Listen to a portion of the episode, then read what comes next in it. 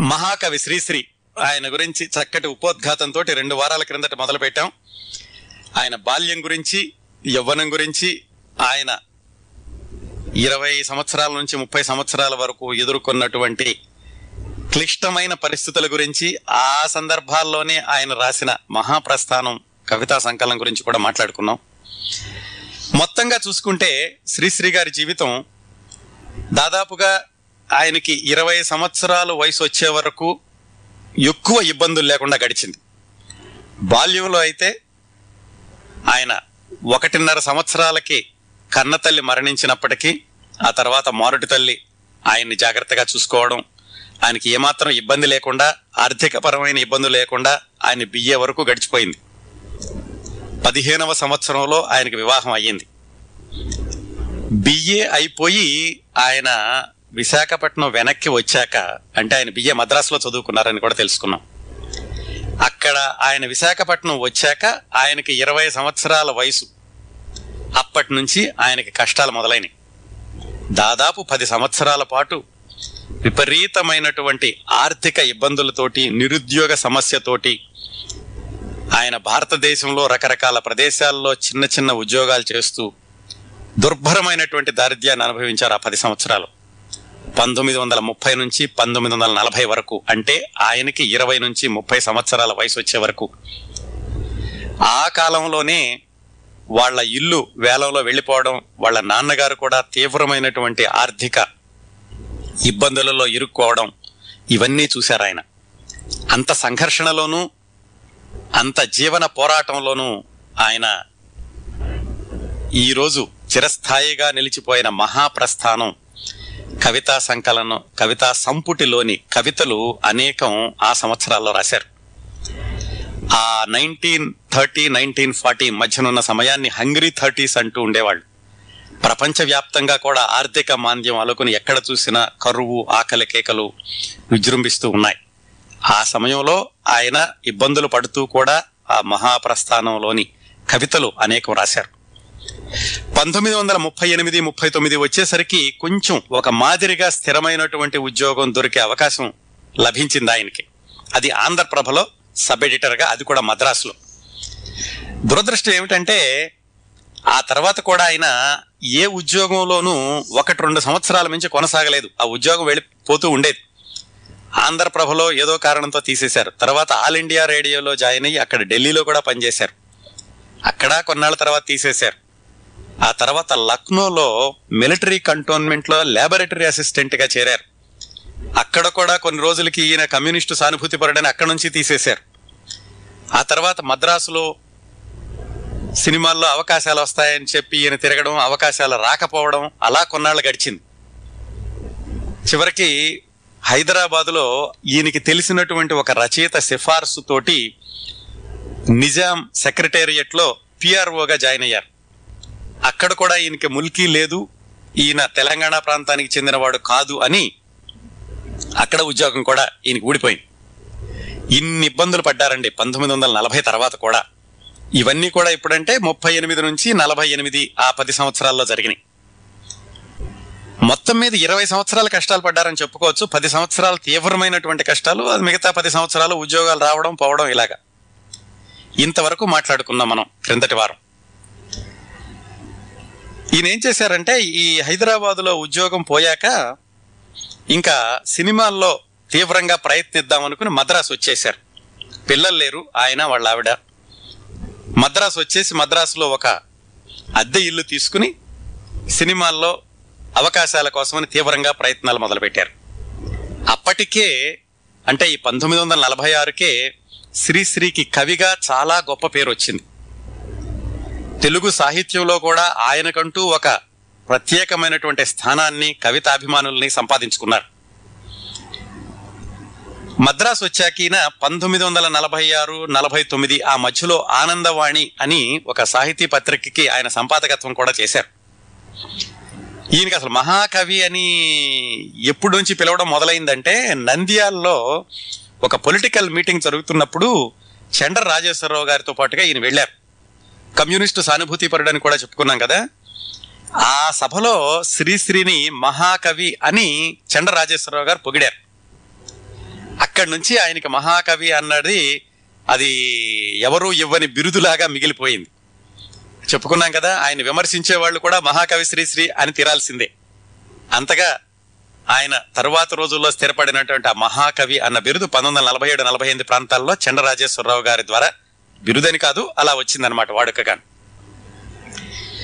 ఈయన మద్రాసులో సినిమా ప్రయత్నాల కోసం చేస్తున్నప్పుడు ఏదో ఒక రోజుకి నేను ధనవంతుడిని అవుతాను అనే గట్టి ఆశ ఉండేదట. ఆ ఆశతోటి ఆయన గుర్ర పందాలు కూడా కాస్తూ ఉండేవాళ్ళు. ఒక గుర్ర ప- ఒక గుర్రానికి ముద్దుగా శ్రీశ్రీ అని పేరు పెట్టుకుని ఆ గుర్రం మీద ఎప్పుడు పందాలు కాస్తూ ఉండేవాట. ఇలా సినిమా అవకాశాల కోసం ఆయన ప్రయత్నిస్తూ ఉన్న రోజుల్లో పంతొమ్మిది వందల నలభై తొమ్మిది ప్రాంతాల్లో వీళ్ళ చుట్టాల ఆవిడ ఒక ఆవిడ కాన్పు కోసమని మద్రాసు వచ్చారు. వచ్చి వీళ్ళ ఇంట్లో ఉన్నారు. శ్రీశ్రీ గారు ఆయన భార్య మద్రాసులో ఉన్నారు కదా వాళ్ళ ఇంట్లో ఉన్నారు. ఉండి ఆయనకి ఆవిడ నిండు నెలలు రెండు రోజుల్లోనే ఆ ట్రిప్లికేన్ ఆసుపత్రిలో ఆవిడ ప్రసవించింది ఒక ఆడబిడ్డని. వాళ్ళ తర్వాత పది పదిహేను రోజులు ఉన్నారు వీళ్ళ ఇంట్లోనే ఆడబిడ్డ పుట్టాక. వాళ్ళు వెళ్ళిపోయే సమయంలో వీళ్ళు కూడా పంపించడానికి రైల్వే స్టేషన్ వరకు వెళ్ళి ఆడపిల్లని వెనక్కి తెచ్చుకున్నారు. ఎందుకంటే శ్రీశ్రీ గారికి పిల్లలు లేరు కదా అప్పటి వరకు. తెచ్చుకుని ఆ పిల్లని పెంచుకున్నారు. ఆ అమ్మాయి పేరు లెనీనా అని పేరు పెట్టుకున్నారు. సరిగ్గా ఆ అమ్మాయిని వీళ్ళు వెనక్కి తీసుకొచ్చి పెంచుకోవడం మొదలుపెట్టిన సమయంలోనే శ్రీశ్రీ గారికి దశ తిరగడం మొదలుపెట్టిందట. అంటే ఏమైందంటే మల్లాది రామకృష్ణ శాస్త్రి గారని ఒక రచయిత ఉండేవాళ్ళు. ఆయన గురించి కూడా మనం క్రిందటి కార్యక్రమాల్లో చెప్పుకున్నాం. శ్రీశ్రీ గారు ఇలా సినిమాల్లో పాటలు రాయడానికి మాటలు రాయడానికి అవకాశాల కోసం ప్రయత్నిస్తున్నప్పుడు వీళ్ళందరూ కూడా మిత్రులయ్యారు. సహజంగా అందరూ సాహిత్యాభిమానులు కాబట్టి. ఆ మల్లాది రామకృష్ణ శాస్త్రి గారి యొక్క సిఫారసు తోటి ఒక సినిమాకి ఆయన పాటలు రాసే అవకాశం దొరికింది. ఆ సినిమా కూడా ఒక ప్రత్యేకత ఉంది. ఏమిటంటే పంతొమ్మిది వందల ముప్పై రెండులో తెలుగు టాకీలు మొదలైతే దాదాపుగా ఇరవై సంవత్సరాల వరకు అంటే పంతొమ్మిది వందల నలభై తొమ్మిది యాభై వరకు తెలుగులో నిర్మితమైనటువంటి చిత్రాలు మాత్రమే వస్తూ ఉండే అంటే ఏమిటి? అనువాద చిత్రాలు లేవు. అయితే తమిళంలో బాగా ఆడిన సినిమాని హిందీలో బాగా ఆడిన సినిమాని తెలుగులో మళ్ళీ తీయడం తెలుగులో బాగా ఆడిన సినిమాని తమిళంలో తీయడం లేకపోతే రెండు భాషల్లోనూ ఒకేసారి తీయడం ఇలాంటి పరిస్థితులే తప్ప ఒక భాషలోని సినిమాని తీసుకుని అనువాదం చేసి వేరే భాషలోకి వెళ్ళడం ముఖ్యంగా తెలుగులో అంతవరకు రాలేదు. అంటే డబ్బింగ్ సినిమాలు రాలేదండి అప్పటి వరకు. మొట్టమొదటి తెలుగు డబ్బింగ్ సినిమా పేరు ఆహుతి. దానికి హిందీ సినిమా ఏమిటంటే నీరా ఔర్ నందా. ఆ హిందీ సినిమాని తెలుగులో డబ్బింగ్ చేస్తూ మల్లాది రామకృష్ణ శాస్త్రి గారినో ఎవరినో అడిగారు. రాయమని అప్పట్లో ఆయన బాగా రాస్తున్నారు. ఆయన డబ్బింగ్ సినిమాలకు కొంచెం కష్టం లేకపోతే ఆయనకి అవకాశం లేకో ఆయనకి తీరిక లేకో శ్రీశ్రీ గారిని సిఫారసు చేశారు. ఆ విధంగా నీరా ఔర్ నందా అనే హిందీ సినిమాని తెలుగులో ఆహుతిగా డబ్బింగ్ చేసేటప్పుడు శ్రీశ్రీ గారికి అందులో తొమ్మిది పాటలు రాసేటటువంటి అవకాశం దొరికింది. తొమ్మిది పాటలు ఆయనే రాశారు. రికార్డు పరంగా చూస్తే ఆయన ఆ ఆహుతి అన్నటువంటి డబ్బింగ్ సినిమాలో రాసిన మొట్టమొదటి పాట హంసవలే ఓ పడవ అనేది. అది పూర్తి పాట నా దగ్గర ఉంది మీకు చదివి వినిపిస్తాను. పాట అయితే నా దగ్గర లేదు కానీ హంసవలే ఓ పడవ ఊగుచురావే అలల మీద మైమరచి హంసవలే ఓ పడవ ఊగుచురావే వయ్యారి నడలదాన అందచందాల చాన నెరవెన్నెల లొలికించే రూపులేఖలలరుదాన ఆటలకి పాటలకి పెట్టిన పేరైన దాన హంసవలే ఓ ఊగుచురావే ఈ పాట ఏమిటి? ఊరికే రాయకూడదు. అది మొట్టమొదటిసారి డబ్బింగ్ కదా ఆ పెదాలు కదిలేలాగాను ఆ సంగీతానికి సరిపోయేలాగాను రాయాలి. శ్రీశ్రీ గారికి కూడా ఈ డబ్బింగ్ పాటలు అంటే ఏమిటో తెలియదు అసలు డబ్బింగ్ సినిమా అన్న ప్రక్రియే దాంతో మొదలైంది. మొట్టమొదటిసారిగా ఆయన ప్రయత్నించి ఈ పెదాలు కదిలేలాగా సంగీతానికి సరిపోయేలాగా ఈ పాట రాశారు. ఇది సాలూరు రాజేశ్వరరావు గారు సంగీతం. వెనకాల పాటలు పాడింది ఎవరంటే ఘంటసాల గారును రావు బాలసరస్వతీదేవి గారు. ఈ సినిమా చాలా మంచి సినిమా. మంచి సినిమానే దాన్ని తెలుగులో డబ్బింగ్ చేశారు. నిజానికి ఏమిటంటే అది ఒక సముద్ర తీర వాతావరణం. అక్కడ ఇద్దరు ప్రేమికులు వాళ్ళకి సమాజం వాళ్ళకి ఎదురు తిరగడం వీళ్ళు సంఘ సంక్షేమానికి ప్రయత్నించడం ఇట్లాగా సాగుతుంది కథ. తర్వాత చాలా రోజుల తర్వాత చెమ్మీన్ అని ఒక సినిమా వచ్చింది మలయాళంలో. అలాంటి కథ అన్నమాట ఇది. ఇది పంతొమ్మిది వందల నలభై తొమ్మిది ప్రాంతాల్లో జరిగింది. మొత్తానికి శ్రీశ్రీ గారు తొమ్మిది పాటలు రాయడంతో ఆహుతితోటి రికార్డుల పరంగా ఆయన మొట్టమొదట పాటలు రాసిన సినిమా ఆహుతి నేరా ఔర్ నందాకి డబ్బింగ్. మొత్తానికి పాటలు రాశారు మ్, సల్లు రాజేశ్వరరావు గారి సంగీతం. పాటలన్నీ చాలా బాగున్నాయి. సినిమా మాత్రం ఘోర పరాజయం పాలైంది. అసలు డబ్బింగ్ సినిమా అంటే ఏమిటో తెలీదు. తెలుగు వాళ్ళకి మొట్టమొదటిసారిగా వచ్చింది. పైగా కథ కూడా ఆ రోజుల్లో వచ్చేటటువంటి కథలకి చాలా విభిన్నమైంది. అందువల్ల కానీ ఏమైనా కానీ మొత్తానికి సినిమా మాత్రం ఫెయిల్ అయింది. ఏమాత్రం పేరు రాలేదు.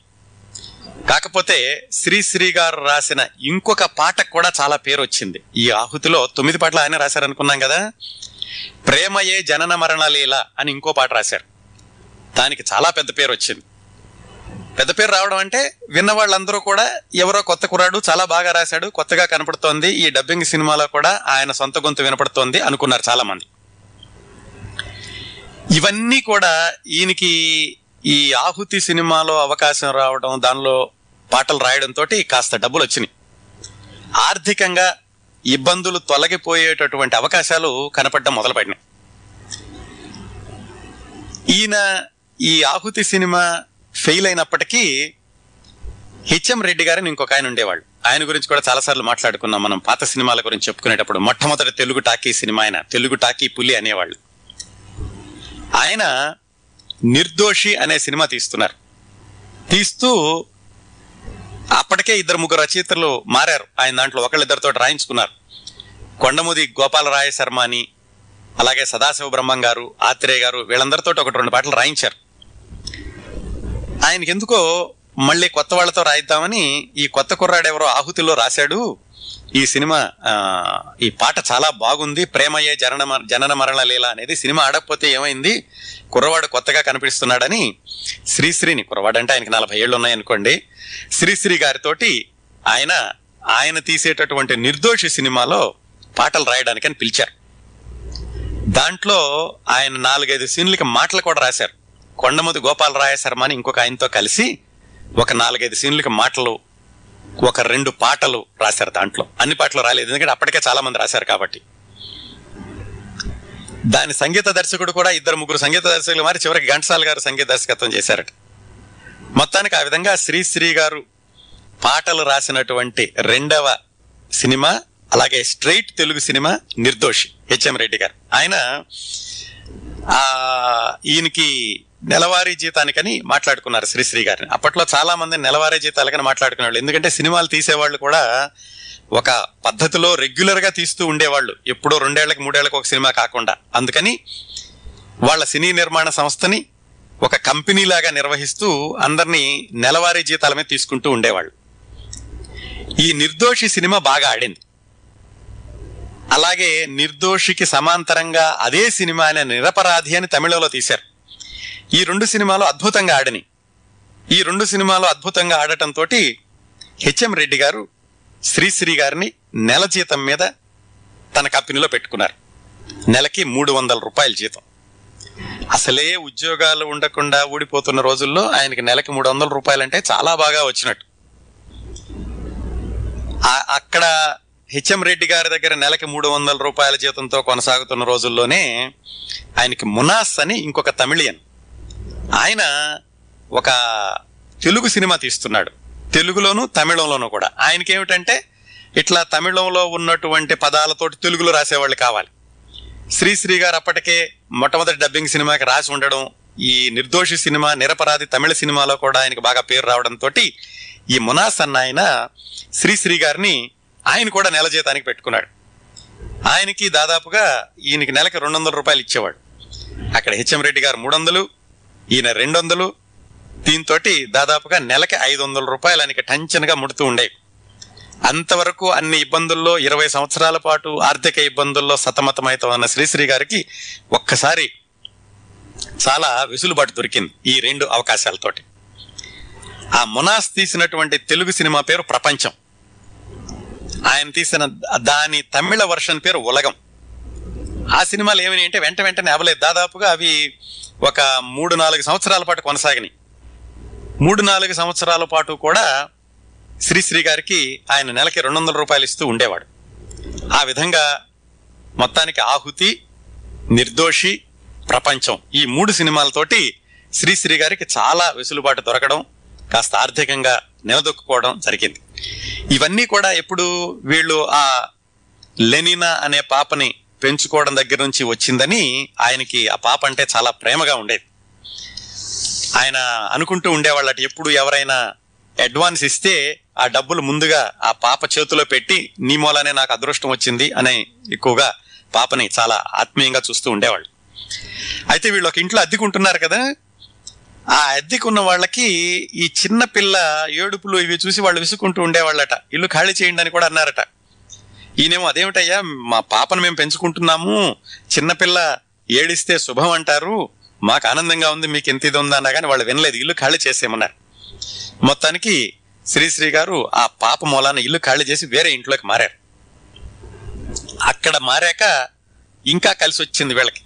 ఎప్పుడు ఇట్లా ఈ పాప మూలాన కలిసి వచ్చింది అంటుంటే ఆ ఇంటి ఓనర్స్ అంటుండే వాళ్ళట లేదండి మీరు మా ఇంట్లోకి వచ్చాక మీకు బాగా కలిసి వచ్చింది అని. ఏమైతేనేం శ్రీశ్రీ గారు ఆర్థికంగా నిలదొక్కుకోగలిగారు రెండు మూడు సంవత్సరాల్లోనే. ఇంకొక ఇది కూడా జరిగిందండి. అదేంటంటే ఈ ప్రపంచం అనే సినిమాకి మాటలు రా పాటలు రాశారనుకున్నాం కదా తమిళ తమిళ ఆయన తీసిన సినిమా దాంట్లో ఆయన ఒక చిన్న వేషం కూడా వేశారు.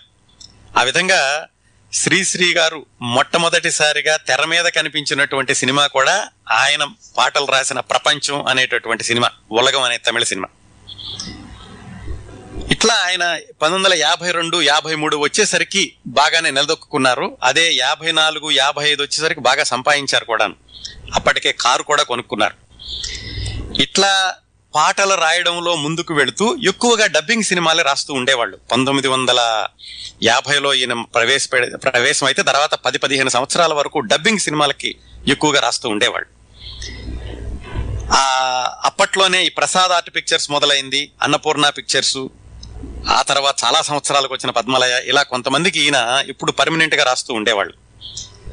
అన్నపూర్ణ వాళ్ళ దొంగరాముడు తప్ప దాదాపు అన్ని సినిమాల్లోనూ శ్రీశ్రీ గారు పాటలు రాశారు.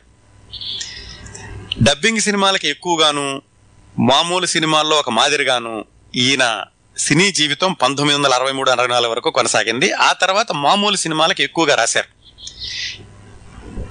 ఇంకొకసారి ఫాస్ట్ ఫార్వర్డ్ చేసి చిట్ట చివరికి వస్తే అంటే పంతొమ్మిది వందల డెబ్బై ఎనిమిది డెబ్బై తొమ్మిది ఆ ప్రాంతాల్లోకి వస్తే ఈయనతోటి ఎక్కువగా మాదల రంగారావు గారు విప్లవ గీతాలు విపరీతంగా రాయించుకున్నారు. ఆయన తీసినటువంటి విప్లవాత్మకమైన సినిమాల్లో చాలా పాటలు శ్రీశ్రీ గారితో రాయించారు చిట్ట చివరిలో మళ్ళీ వెనక్కి వద్దాం పంతొమ్మిది వందల యాభై ప్రాంతాలకి.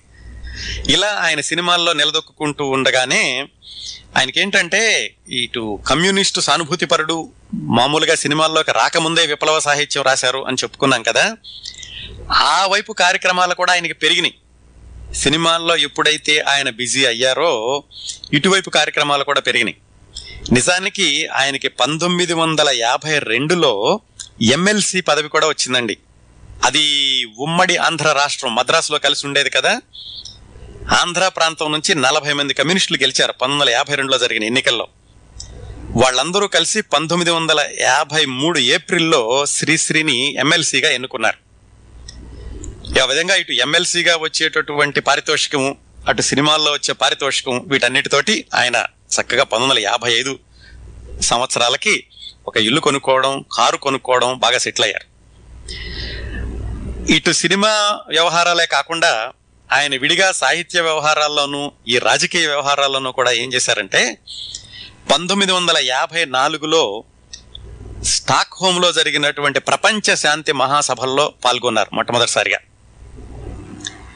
అట్లాగే అభ్యుదయ రచయితల సంఘానికి ఆయన చాలా చురుకుగా ఉండేవాళ్ళు. ఆయనకు వచ్చిన డబ్బుల్లో చాలా శాతం అభ్యుదయ రచయితల సంఘం కూడా సంఘం కోసం కూడా ఖర్చు పెడుతూ ఉండేవాళ్ళు.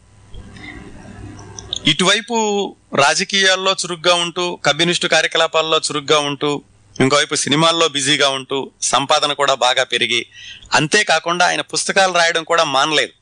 చరమరాత్రి అని తన కథానికలన్నింటినీ కలిసి పంతొమ్మిది వందల యాభై ఆరులో ఒక పుస్తకం లాగా కూడా ప్రచురించారు. ఈయన ఉన్నట్టుండి ఊరుకోకుండా పంతొమ్మిది వందల యాభై తొమ్మిదిలో ఒక సినిమా కూడా తీశారు. ఉషశ్రీ అనేటటువంటి ఒక చిత్ర నిర్మాణ సంస్థను మొదలుపెట్టి చెవిలో రహస్యం అని ఒక సినిమా కూడా తీశారు. ఆ సినిమా అసలు ఆడలేదు అనుకోండి అది అటర్ ఫెయిల్యూర్ అయింది. దాంతో ఆయన కొంత నష్టం నష్టపోవడం కూడా జరిగింది.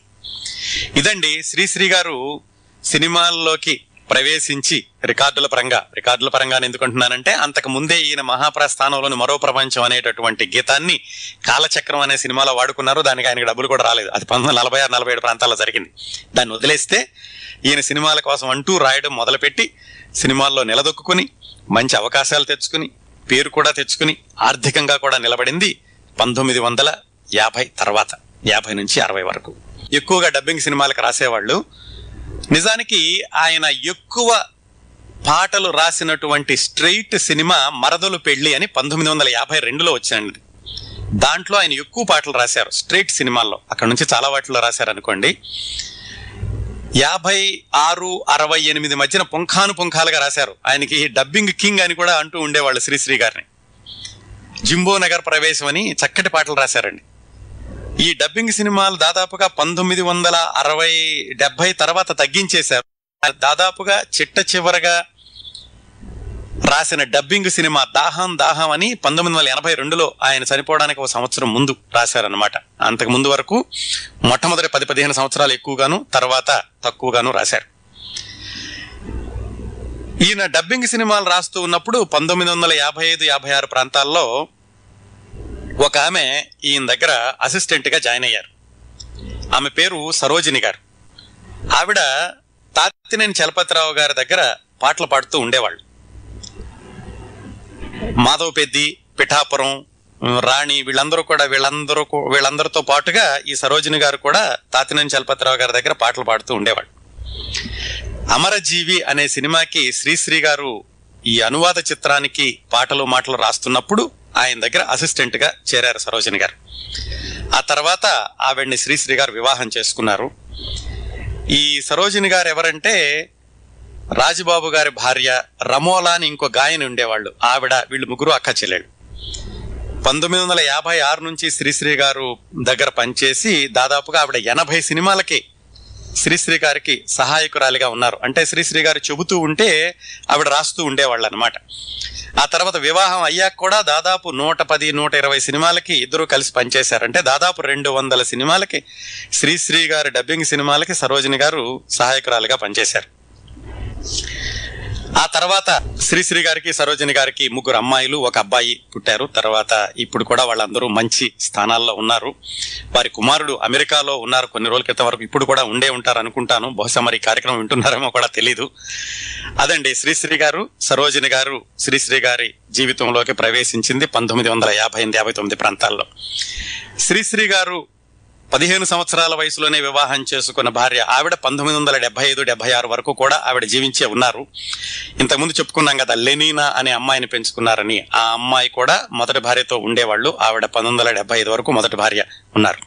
అవండి శ్రీశ్రీ గారి వ్యక్తిగత విశేషాలు. వాటిని అక్కడ పెట్టి మళ్ళీ ఆయన సాహిత్యానికి ఆయన రాజకీయ విశేషాలకి వస్తే ఈ పంతొమ్మిది వందల యాభై ఆరు యాభై ఏడు తర్వాత ఎప్పుడైతే ఒకసారి ఈయన బాగా స్థిర స్థిరపడి ఆర్థికంగా డబ్బులు సంపాదించడం మొదలు పెట్టారో ఈ అభ్యుత రచయితల సంఘానికి కూడా ఎక్కువగా ఆయన సహాయం చేస్తూ ఉండేవాళ్ళు. అలాగే ఈ కమ్యూనిస్టు కార్యకలాపాల కార్యకలాపాల్లో కూడా విదేశాలకు వెళ్ళడం రష్యా వెళ్ళడం కూడా తటస్థించింది. ఆయన రష్యా మూడు సార్లు వెళ్ళారండి. పంతొమ్మిది వందల అరవై రెండులో ఒకసారి చలంగారు అడిగారట మా ఇక్కడికి చలంగారు అప్పట్లో అరుణాచలంలో ఉండిపోయారు. రమణ మహర్షి ఆశ్రమం దగ్గర.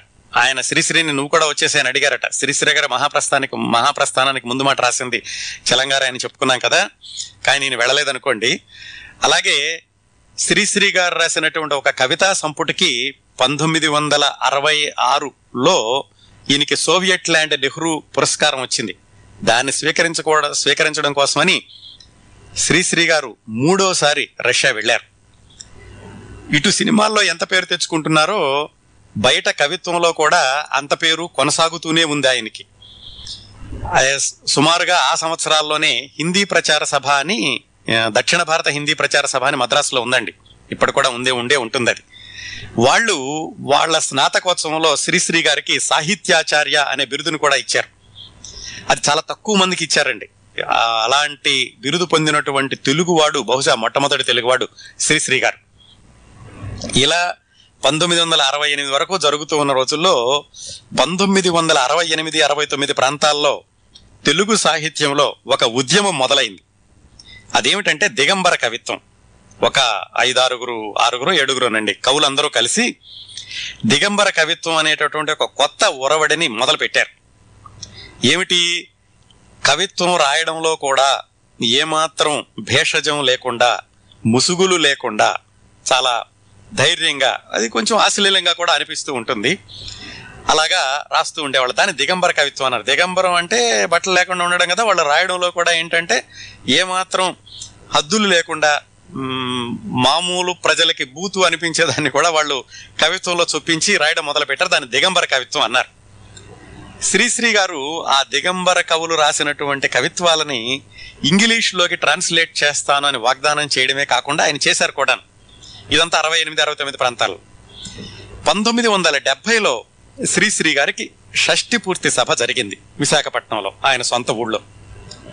అది తెలుగు సాహిత్యంలో ఒక గొప్ప మైలురాయికి దారితీసింది ఒక పెద్ద మలుపుకి దారితీసింది ఏమైందంటే పంతొమ్మిది వందల డెబ్బై ఫిబ్రవరి రెండున ఆయన షష్టి పూర్తి విశాఖపట్నంలో తెన్నేటి విశ్వనాథం గారి ఆహ్వాన అధ్యక్షుడి కింద మొదలైంది. ముందుగా గురజాడ కళామందిరంలో పెడదాం అనుకున్నారు విశాఖపట్నంలో. అది చిన్నగా ఉంటుంది. అక్కడ నుంచి శ్రీశ్రీ గారి అభిమానులు ఎక్కువగా రావడంతో అక్కడ నుంచి దాన్ని మున్సిపల్ స్టేడియంకి మార్చారు. అప్పుడండి శ్రీశ్రీ గారిని పంతొమ్మిది వందల డెబ్బై ఫిబ్రవరి రెండో తారీఖుని ఇప్పుడు జగదాంబ సెంటర్ అంటారు. అక్కడి నుంచి మున్సిపల్ స్టేడియం వరకు రెండు వేల మంది అభిమానులు దాదాపుగా రెండు మూడు గంటల సా- ఊరేగించి అక్కడ తీసుకెళ్ళారు. ఒక కవికి రెండు వేల మంది అభిమానులు ఊరేగింపులో పాల్గొనడం అనేది ఇప్పుడు చూడగలమండి. ఇంత ముందు కూడా ఇంతకు మనకి రాబోయే ముందు రోజుల్లో కూడా అలాంటి దృశ్యాలను మనం కలలో కూడా ఊహించుకోలేం. ఒక కవికి రెండు వేల మంది అభిమానులు ఊరేగింపు జరగడం అనేది అది జరిగింది శ్రీశ్రీ గారికి పంతొమ్మిది వందల డెబ్బై ఫిబ్రవరి రెండున. అక్కడ ఆయన షష్టి పూర్తి జరిగేటప్పుడు ఆయన షష్టి పూర్తిక మీద చాలా మంది కవులు ఉన్నారు ఆబ్వియస్ గానే. ఈయన మహాకవి కాబట్టి. అప్పుడు ఏం చేశారంటే విశాఖ విద్యార్థులు అని ముఖ్యంగా మెడికల్ కాలేజీ విద్యార్థులు అనుకుంటాను వాళ్ళు ఒక కరపత్రాన్ని విడుదల చేశారు. దాంట్లో అక్కడ ఉన్న కవులందరినీ అడిగారు. సూటిగా ప్రశ్నిస్తూ అసలు మీరు మీ ధోరణి ఏమిటి? ఎందుకు మీరందరూ కవిత్వం రాస్తున్నారు? ఎవరి కోసం మీరు కవిత్వం రాస్తున్నారు? అని చాలా సూటిగా ప్రశ్నిస్తూ కరపత్రాలు విడుదల చేశారు. దాంట్లోనే చెప్పారు శ్రీశ్రీ అంటే ఎవరు? డబ్బింగ్ సినిమాలో ఇప్పటి యువత ఎందుకు ఉందని. ఇది పంతొమ్మిది వందల డెబ్బైలో అన్నారండి. మనకి ఇప్పుడు నలభై నలభై మూడు సంవత్సరాల తర్వాత వెనక్కి తిరిగి చూస్తే శ్రీ గారి గురించి ఇప్పుడు ఎక్కువ మందికి తెలియకపోయినా అంత ఆశ్చర్యపడాల్సిన పని లేదు. కానీ పంతొమ్మిది వందల శ్రీశ్రీ గారి గురించి యువతలో ఎక్కువ తెలియటం లేదు అని వాపోయారు విశాఖ విద్యార్థులందరూ. ఆ విశాఖ విద్యార్థుల కరపత్రం అనేది తెలుగు సాహిత్యంలో ఒక ప్రత్యేకమైనటువంటి స్థానాన్ని సంపాదించుకుంది. కేవలం కరపత్రమే అయినప్పటికీ. వాళ్ళు ఆ విశాఖ విద్యార్థులు సూటిగా ప్రశ్నించాక అక్కడ వేదిక మీద ఉన్నటువంటి కవులందరిలోనూ ఒక అంతర్మథనం మొదలై శ్రీశ్రీ గారే దానికి ఆయన లీడ్ తీసుకుని ఆయన జులై నాలుగు పంతొమ్మిది వందల డెబ్బై అదే సంవత్సరంలో విప్లవ రచయితల సంఘాన్ని ప్రారంభించి దానికి ఆయన అధ్యక్షుడిగా కూడా ఉన్నారు. జులై నాలుగు పంతొమ్మిది వందల డెబ్బై జులై నాలుగు అంటే అమెరికా స్వాతంత్ర దినోత్సవం కూడాను. అది పెద్ద మలుపు తెలుగు సాహిత్యంలో. ఏది? విప్లవ రచయితల సంఘం. ఆ విప్లవ రచయితల సంఘాన్ని ప్రారంభించి దానికి ఆయన అధ్యక్షుడిగా అయ్యాక మిగతా సాహితీ సంస్థలతోటి ఆయన సంబంధాలను తెంచుకున్నారు. అంటే అభ్యుదయ రచయితల సంఘంలో చాలా చురుకుగా ఉండేవాళ్ళని చెప్పుకున్నాం కదా దాని నుంచి కూడా ఆయన బయటకు వచ్చేశారు. ఈ విప్లవ రచయితల సంఘాన్ని అఖిల భారత స్థాయిలో వ్యాపింపచేయాలి అని ఆయన అఖిల భారత విప్లవ రచయితల సంఘానికి ఒక సమన్వయ సంఘాన్ని ఏర్పాటు చేసి మిగతా రాష్ట్రాల్లో కూడా ఈ విప్లవ సాహిత్యాన్ని రాసేటటువంటి కవులందరినీ ఒకే వేదిక మీదకి తేవడ తేవడానికని ఆయన ఆ పంతొమ్మిది వందల డెబ్బై అక్టోబర్లోనే ఉత్తర దేశంలో కూడా ఉత్తర భారతదేశంలో కూడా వివిధ సమావేశాల్లో పాల్గొన్నారు.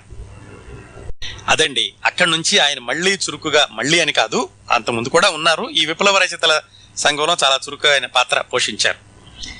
ఆ పంతొమ్మిది వందల డెబ్బై నుంచి మొదలై ఒక ఏడెనిమిది సంవత్సరాల పాటు ఏమైందంటే శ్రీశ్రీ గారు చాలా వివాదాల్లో కూడా చిక్కుకున్నారు. ఇదంతా సినిమా జీవితం కాదండి ఆయన కవిత్వ జీవితం. వివాదాలంటే ఏమిటంటే ఆయన చేసినటువంటి కొన్ని కొన్ని ప్రకటనలకి ఆయన అభిమానులు కానివ్వండి అలాగే తెలుగు సాహిత్యాభిమానులు కానివ్వండి కొంచెం శ్రీశ్రీ గారు అరే మొన్న ఇలా అన్నారు కదా మళ్ళీ ఇప్పుడు ఇలా ఎందుకు అంటున్నారు? మొన్న అలా చెప్పారు కదా ఇప్పుడు ఇలా అని చెప్పుకున్నారు అని కొంచెం సందిగ్ధతకు లోనయ్యేవాళ్ళు. ఒక ఉదాహరణ ఏమిటంటే ఆయన పంతొమ్మిది వందల డెబ్బై ఒకటిలో విప్లవ రచయితల సంఘం ఎన్నికలను బహిష్కరించాలి అని తీర్మానించింది. కానీ శ్రీశ్రీ గారు మాత్రం కమ్యూనిస్టు పార్టీ తరఫున పోటీ చేయడానికని ప్రయత్నం చేశారు. ఆయనకి విఫల ప్రయత్నం అయిందనుకోండి. అలాగే పంతొమ్మిది వందల డెబ్బై రెండులో ఆయన సదసత్ సంశయం అని ఒక పుస్తకం రాశారు. దానికి ఢిల్లీలో సాహిత్య అకాడమీ వాళ్ళు ఒక పురస్కారం ఇస్తా ఉన్నారు అయితే ఆ పురస్కారాన్ని తీసుకుని ఆయన విప్లవ రచయితల సంఘానికి ఒక ప్రింటింగ్ ప్రెస్ పెట్టడానికే విరాళం ఇద్దామని ఆయన అనుకున్నారు.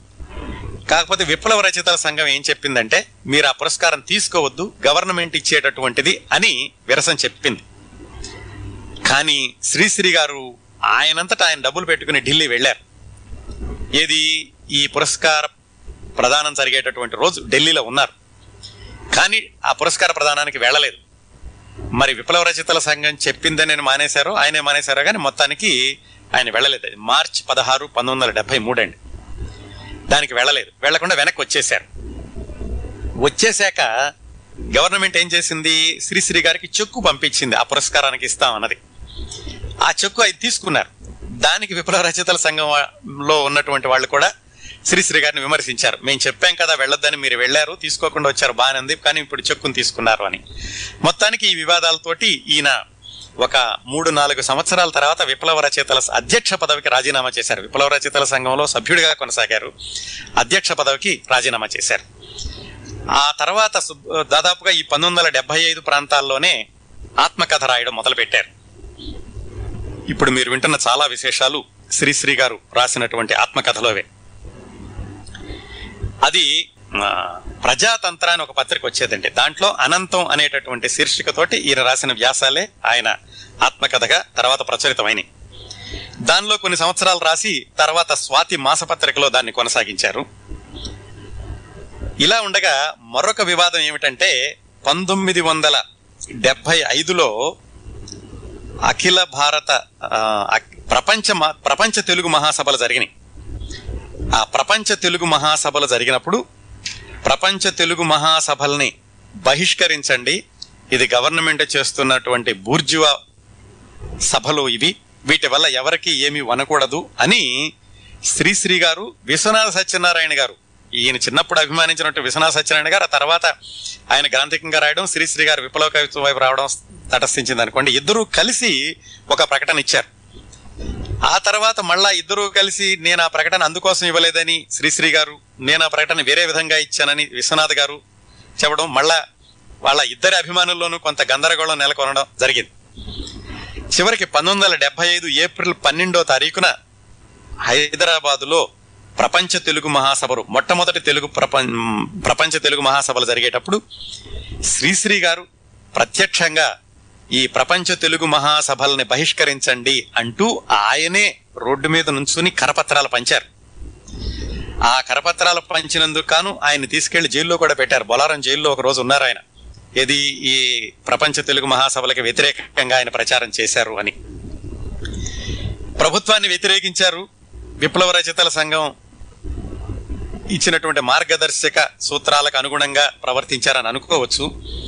ఆ తర్వాత ఏమైందంటే పంతొమ్మిది వందల డెబ్బై ఐదు జూన్లోనే భారతదేశం అంతా కూడా ఎమర్జెన్సీ అత్యవసర పరిస్థితి ప్రకటించారు. ఆ అత్యవసర పరిస్థితిలో ఉన్నప్పుడు ఈయన మళ్ళా ఇందిరాగాంధీ గారు ప్రకటించినటువంటి ఇరవై సూత్రాల పథకాన్ని ప్రస్తుతిస్తూ కొన్ని పాటలు రాశారు. ఆ పంతొమ్మిది వందల డెబ్బై ప్రాంతాల్లోనే ఒక సినిమా కూడా వచ్చింది మరో ప్రపంచం అని అక్కినే నాగేశ్వరరావు గారు ఆదుర్తి సుబ్బారావు గారు కలిసి తీశారు. దాంట్లో ఒక పాట రాశారు. మరో ప్రపంచం మరో మహాత్ముడే కళల కన్నా కన్నా మరో ప్రపంచం అని కూడా రాశారు. ఇవన్నీ కూడా కొన్ని వివాదాలకు దారితీసినాయి. ఏమిటి? శ్రీశ్రీ గారు కమ్యూనిస్టు విప్లవ రచయితల సంఘంలో ఉన్నారు మళ్ళా ఉన్నట్టుండి ప్రభుత్వాన్ని పొగుడుతున్నారు ప్రభుత్వం దగ్గర బహుమతులు తీసుకుంటున్నారు అని కూడా చాలా మందికి కొంచెం గందరగోళంగా ఉంటూ ఉండేది. అందుకే మొట్టమొదట్లో చెప్పుకున్నాం. ఆయన వివాదాలకి కేంద్ర బిందువు అయినప్పటికీ ఆయన కవిత్వాన్ని మాత్రం అభిమానించే అభిమానులు ఎప్పటికీ సంఖ్య పెరుగుతూనే ఉంది తప్ప తరగలేదు అని. అలాగే ఆయన పంతొమ్మిది వందల డెబ్బై తొమ్మిది నవంబర్ పంతొమ్మిదిన మొట్టమొదటిసారిగా రాజ్యలక్ష్మి పురస్కారం అని ప్రవేశపెట్టినప్పుడు ఆయన మొట్టమొదటిసారిగా ఆయనకి పదివేల రూపాయల పురస్కారాన్ని ఇచ్చారు. అలాగే పంతొమ్మిది వందల ఎనభైలో లండన్ వెళ్ళి అక్కడ నాలుగు నెలలుండి అక్కడ ఆయన మహాప్రస్థానం ఆయన పుస్తకాన్ని ఆయన స్వయంగా చదివి ఆయన చేత్తో రాసిందని గోటాల కృష్ణమూర్తి గారు అన్న ఆయన ప్రచురించారు. అలాగే ఆ తరువాత సంవత్సరం అమెరికా వచ్చి అమెరికాలో ఉండే సిప్రాలి అని ఆయన సొంత దస్తూరితోటి వంగూరి చిట్టెనరాజు గారి ఇంట్లో ఉండి హ్యూస్టన్లో ఆయన సొంతంగా పుస్తకాన్ని రాసి ప్రచురించారు అమెరికాలో. ఆ విధంగా ఆయన డెబ్బై డే- ఎనభై వరకు కూడా కొన్ని వివాదాలు ఇటువైపు సినిమాల్లో మాత్రం పాటలు విశృంఖలంగా విజృంభించి రాస్తూనే ఉన్నారు. అటు పాటలు రాశారు ఇటు సాహిత్యంలోనూ రాజకీయాల్లోనూ కూడా ఆయన కొంచెం అసందిగ్ధమైనటువంటి ప్రకటనలతోటి అభిమానుల్లో సంచలనాలు రేకెత్తించారు వివాదాలకి కేంద్ర బిందువు అయ్యారు పంతొమ్మిది వందల ఎనభై రెండులో ఎన్టీ రామారావు గారు రాజకీయాల్లోకి ప్రవేశించినప్పుడు కూడా ఆయన ఎన్టీ రామారావు గారిని సమర్థించారు. చాలా మంది అన్నారు అదేమిటండి మీరు కమ్యూనిస్టులు కదా మళ్ళీ ఎన్టీ రామారావు గారిని సమర్థిస్తారంటే అది నా అది నా వ్యక్తిగతమైనటువంటి ఇది. అలాగే రామారావు గారు వ్యక్తిగతంగా నాకు ఇష్టం. అందుకని రామారావు గారిని సమర్థిస్తున్నాను. పైగా నేను కాంగ్రెస్ వ్యతిరేకిని అందు కూడా విమర్శిస్తా అందువని కూడా నేను రామారావు గారిని సమర్థిస్తున్నాను అని చెప్పారు. ఈ విధంగా జరిగినాయండి. ఆయన యొక్క రాజకీయ కవిత జీవితం పంతొమ్మిది వందల అరవై నుంచి పంతొమ్మిది వందల ఎనభై వరకు అవి కొన్ని కొన్ని ముఖ్యమైనటువంటి సంఘటనలు ఆయన కవితా జీవితంలో. ఇప్పుడు ఆయన సినిమా పాటల గురించి మొత్తం ఒకసారి సమీక్షలాగా చూద్దామండి. డాక్టర్ పైడిపాల గారని ఆయన తెలుగు సినీ గేయ కవుల చరిత్ర అని ఇటీవల ఒక పుస్తకాన్ని వెలువరించారు. తెలుగు సినిమా పాటల మీద మొట్టమొదటిసారి పరిశోధన చేసిన వ్యక్తి కూడా ఈయనే అనుకుంటాను డాక్టర్ పైడిపాల గారు. ఆ పుస్తకంలో ఆయన సినీ కవులందరి యొక్క పాటల్ని విహంగ వీక్షణంలాగా సమీక్షించారు. అంటే వివరంగా కాకుండా వివిధ కవులు వివిధ వర్గాలలో ఎలా పాటలు రాశారు అనేది. అందులో నుంచి కొంత సమాచారాన్ని మీకు అందిస్తాను. శ్రీశ్రీ గారండి దాదాపుగా రెండు వందల సినిమాలకి ఒక వంద నూట యాభై రెండు వందల స్ట్రైట్ సినిమాలకి వంద నూట యాభై డబ్బింగ్ సినిమాలకి రాశారు. విచిత్రం ఏంటంటే ఈయన తెలుగు సినిమాల స్ట్రైట్గా రాసిన ఏమో నాలుగు వందలేనట అనువాద సినిమాలకు రాసింది మాత్రం ఐదు ఆరు వందలు పాటలు ఉన్నాయి. శ్రీశ్రీ గారు అన్ని రకాల పాటలు రాశారని చెప్పుకున్నాం కదా. కాకపోతే ఏంటంటే రెండిటికి ఆయన ఎక్కువగా ఏమిటంటే ఎర్ర పాటలు రాస్తారు అనేది ఎక్కువగా ఆయనకి పేరు పడింది. అలాగే డబ్బింగ్ పాటలు ఎక్కువ రాస్తారు అందుకని డబ్బింగ్ కింగ్ అంటూ ఉండేవాళ్ళు ఆయన్ని అలాగే ఎర్ర పాటల వేగు చుక్క అని కూడా అంటూ ఉండేవాళ్ళు. కాకపోతే అన్ని రకాల పాటలు రాశారు. అనడానికి కొన్ని ఉదాహరణలు ఏమిటంటే ముందుగా శ్రీశ్రీ గారు రాసిన దేశభక్తి గేయాలు చూద్దాం. ఆయన రెండు రకాల దేశభక్తి గేయాలు రాశారండి. ఒకటి ఏమిటంటే భారతదేశం యొక్క గొప్పతనాన్ని పొగుడుతూ రాసినటువంటి పాటలు కొన్ని భారతదేశానికి వచ్చిన స్వాతంత్ర్యాన్ని రాజకీయ నాయకులు ఎలాగా దుర్వినియోగం చేస్తున్నారు అనే కోణంలో కొన్ని అందరూ కలిసి పనిచేస్తే భారతదేశం బాగుపడుతుంది అనేటటువంటి సందేశంతో కొన్ని అలా రాశారు దేశభక్తి గేయాలు. రాముడు భీముడులో ఉందిలే మంచి కాలం ముందు ముందున అందరూ సుఖపడాలి నందానందాన అని ఒక పాట రాశారు. దాంట్లో చక్కటి మాట రాశారండి. ఒక్కడి కోసం అందరూ కలిసి అందరి కోసం ఒక్కడు నిలిచి అది ఎంత అక్షర లక్షలు అంటారు చూడండి. అది సామాజిక చైతన్యానికి సమాజంలో అందరూ కలిసి ఎదగడానికి ఏం చేయాలి అంటే ఒక్కడి కోసం అందరూ కలిసి ఒకడికి కష్టం వస్తే అందరూ కలిసి ఉండాలి. అందరి కోసం ఒక్కడు నిలిచి అందరికీ ఏమైనా అవసరమైతే ఒక్కడైనా సరే నిలబడాలి అనేది ఆ పాటలో రాశారు. అలాగే ఇందాక చెప్పుకున్నాం కదా మరో ప్రపంచం అనేటటువంటి సినిమా అక్కినే నాగేశ్వరరావు గారు ఆదుర్తి సుబ్బారావు గారు కలిసి తీశారు. రెండే సినిమాలు తీశారు వాళ్ళు.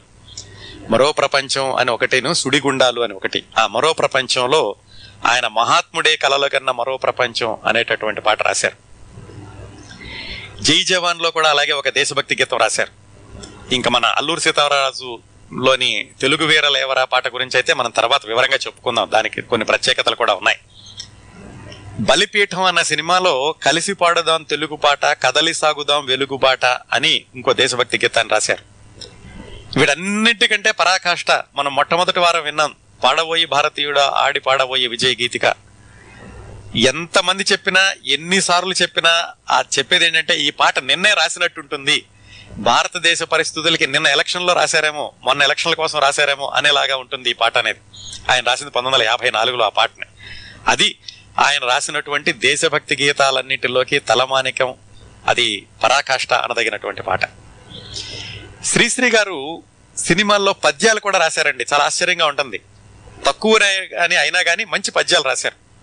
ఇందాక అరుణ గారు చెప్పారు బొబ్బిలి యుద్ధంలో మురిపించే అందాలే అనే పాటే కాకుండా ఆ పాటకి మొదట్లో సాకిగా రాశారు సొగసు కీల్జడదానా సోగ కన్నుల దానా వజ్రాల వంటి పల్వరస దానా అని. అట్లాగే వాగ్దానంలో ఒక హరికథ రాస్తూ ఈయన దాంట్లో కూడా కరుణశ్రీ గారి పద్యాన్ని ఆయన ఉపయోగించుకున్నారు. కథానాయక మొల్ల అనే సినిమాలో మొల్లని పరీక్షించడానికి తెనాలి రామకృష్ణుడు వచ్చినప్పుడు తెనాలి రామకృష్ణుడు మొల్లకి ఒక సమస్యనిచ్చి పూరించమంటాడు. ఆ సందర్భంలో వచ్చేటటువంటి పద్యం కూడా శ్రీశ్రీ గారు రాశారు. అప్పు నిప్పు మెప్పు చెప్పు ఈ నాలుగు మాటలతో సాధారణంగా ఉండేటువంటి అర్థానికంటే విభిన్నమైన అర్థం. అప్పు అంటే అప్పు ఇవ్వడం. నిప్పు అంటే వేడిమి. అలా కాకుండా వేరేటటువంటి అర్థం వచ్చేలాగా కవిత్వం చెప్పమని తెనాలి రామలింగడు కథానాయక మొల్లను అడిగినప్పుడు ఆవిడ పూరించే పద్యం కూడా శ్రీశ్రీ గారు రాశారు. ఇంకా ఆయన సంగీత లక్ష్మి కులగోత్రాలు వాటిల్లో కూడా పద్యాలు రాశారండి. ఈ పైడిపాల గారు ఉదహరించిన దాంట్లో శ్రీశ్రీ గారు చిట్ట చివరి వరకు కూడా ఆయనకి ఛందస్సు మీద విపరీతమైనటువంటి అధికారం ఉంది అని తెలియచేసేటటువంటి పద్యం పంతొమ్మిది వందల డెబ్బై ఎనిమిదిలో పంతులమ్మ అని ఒక సినిమా వచ్చింది. దీపా రంగనాథ్ గారిది సంగీతం శ్రీనివాసరావు గారి దర్శకత్వంలో. దాంట్లో ఒక పద్యం రాశారండి శ్రీశ్రీ గారు. అంటే ఆయన దాదాపుగా ఇరవై సంవత్సరాలు వచ్చే వయసు వచ్చే వరకు ఆయన సంప్రదాయ కవిత్వాన్ని చదివారు. సంప్రదాయబద్ధంగా పద్యాలు రాశారు. ఆ తర్వాత ఆయన ఈ ఛందస్సుల బందోబస్తులు విరగొట్టుకుని ఆయన వచన కవిత్వంలో విప్లవం సృష్టించారు. అయితే ఆ ఛందస్సులు ఆ మూలంగా ఉన్నటువంటి ఛందస్సును మాత్రం మర్చిపోలేదు. ఆయనకి ఛందస్సు మీద అధికారం ఎప్పటికీ ఉంది అనడానికి పంతొమ్మిది వందల డెబ్బై ఎనిమిదిలో ఆయన రాసినటువంటి ఈ పద్యం ఉదాహరణ. అంహో దుర్భరమాయ భారతము గర్వాంధుల్ దురార్భాట సంహర్ సంరంహుల్ స్వార్థపరుల్ చరింతురట. వీరల్ సేయు ఘోరాలపై సింహం బోయన లేచి నేనిక మహాక్షేళాధ్వనిన్ వీరలన్. సంహారం వనరించు శక్తిని జగన్మాత ప్రసాదింపుమా అనే పద్యాన్ని ఆయన పంతులమ్మ సినిమాలో రాశారు పంతొమ్మిది వందల డెబ్బై ఎనిమిదిలో. ఇంకా ఈయన వీణ పాటలు కూడా చాలా ప్రసిద్ధండి. శ్రీశ్రీ గారు రాసిన వీణ పాటల్లో కూడా బొబ్బిలి యుద్ధంలో ఒక జావళి రాశారు నిన్ను చీర మనసాయరా అనేది. అలాగే భార్యాభర్తల్లో ఏమని పాడేదనో ఈ వేళ మానస వీణ మౌనముగా నిద్రించిన వేళ అని ఒక వీణపాట రాశారు. సాధారణంగా సినిమాలో వీణపాట అనగానే గుర్తొచ్చేది దాశరథి గారు. శ్రీశ్రీ గారు కూడా ఆ పాటలకి ఏమాత్రం తగ్గకుండా తనదైనటువంటి బాణీలో తనదైనటువంటి గుర్తింపు ఉండేలాగా వీణ పాటలు రాశారు. ఇంకా ఇద్దరు మిత్రుల్లో పాడవేల రాధిక ప్రణయ సుధా గీతిక అదైతే చెప్పాల్సిన అవసరం లేదు. చాలా మందికి తెలియదు శ్రీశ్రీ గారు రాశారని దాశరథి గారు రాశారని దాశరథి గారు రాశారని అనుకుంటూ ఉంటారు ఇప్పటికీ. కృష్ణరాజు గారి గురించి మనం మూడు నాలుగు వారాల క్రితం మాట్లాడుకున్నాం కదా ఆ కృష్ణరాజు గారు మొట్టమొదటి సినిమా చిలక గోరింక పాటలు రాసింది శ్రీశ్రీ గారేనండి. దాంట్లో ఒక వీణపాట రాశారు. నా రాణి కనులలోనే ఆనాటి కలలు దాగే అని ఎస్వి రంగారావు గారు షష్టి పూర్తికి వీణపాట అన్నమాట అది. అలాగా షష్టి పూర్తి రోజు వీణపాట పెట్టడం అనేది బహుశా ఆ సినిమాలోనే మొదలు అనుకుంటూ ఉంటారు. ఆ సినిమాలోనే పెట్టారు. తర్వాత కానీ ముందు కానీ ఇంకెక్కడా లేదు అని కూడా అంటారు కొంతమంది. అవి శ్రీశ్రీ గారు రాసిన వీణపాటలు. ఇంకా ఎర్రపాటల వేగుచుక్క అనుకున్నాం కదా శ్రీశ్రీ గారిని. దాదాపుగా మొట్టమొదటి నుంచి కూడా ఆయన పంతొమ్మిది వందల యాభైలో సినీ రంగ ప్రవేశం చేస్తే యాభై నాలుగులో వెలుగు నీడలు వస్తే అప్పటి నుంచి కూడా ఈయన ఎర్రపాటలు రాస్తూనే వస్తున్నారు. మరి డెబ్బైవ దశకంలో అయితే విప్లవ గీతం అంటే శ్రీశ్రీనే రాయాలి అనేటట్టుగా ఆయన అన్ని కొన్ని వందలాది విప్లవ గీతాలని రాశారు. ప్రసాద్ ఆర్ట్ పిక్చర్స్ వాళ్ళు మొట్టమొదటిసారిగా తీసిన సినిమా పెంపుడు కొడుకు. దాంట్లో ఆయన ఈ విప్లవాత్మకం అంటే పూర్తిగా విప్లవాత్మకమైన కాదు కానీ సందేశాత్మకమైనటువంటి పాట రాయడంతో మొదలు పెట్టారు ప్రసాద్ ఆర్ట్ పిక్చర్స్ లోను. ఉన్నవారికి అన్ని సుఖాను అన్ని సుఖాలు రయ్యా అయ్యో లేని వారి గతి ఈ లోకంలో నుయ్యో గొయ్యో అని రాశారు ఆ సినిమా. సక్సెస్ అవ్వలేదు. అందుకని ఈ పాటకు అంతగా పేరు రాలేదు కానీ శ్రీశ్రీ గారు అప్పటి నుంచే అభ్యుదమైనటువంటి పాటలు రాయడం మొదలు పెట్టారు అలాగే పాడి పంటల సినిమాలో కృష్ణ గారి పాడి పంటల సినిమాలో నేల మనది నింగి మనది గాలి నీరు వెలుగు మనది అదును చూసి పదును చేసి అన్నింటినీ అదుపు చేసి అంటూ పాట రాశారు. ఇంకా ఆయన మహాప్రస్థానం యొక్క కవితా సంకలనంలోని గేయాలని కొంచెం మార్పులతోటి యథాతథంగాను పాటలుగా వాడుకున్నటువంటి సందర్భాలు దాదాగా ఒక డజన్ పైగా ఉన్నాయండి తెలుగు సినిమాల్లోనూ.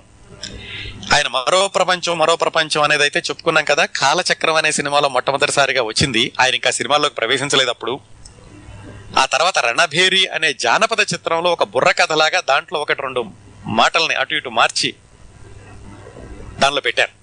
అలాగే మహాప్రస్థానం అని ఇంకొక సినిమా వచ్చింది. మాదల రంగారావు గారిది అనుకుంటాను. దాంట్లో కూడా ఈ మరో ప్రపంచం అనేటటువంటి గేయాన్ని ఉపయోగించుకోవడం జరిగింది. అలాగే నేను సైతం ప్రపంచాగ్నికి సమిధనొక్కటి ఆహుతి ఇచ్చాను అని ఆయన మహాప్రస్థానంలో జయభేరి అనేటటువంటి గేయం.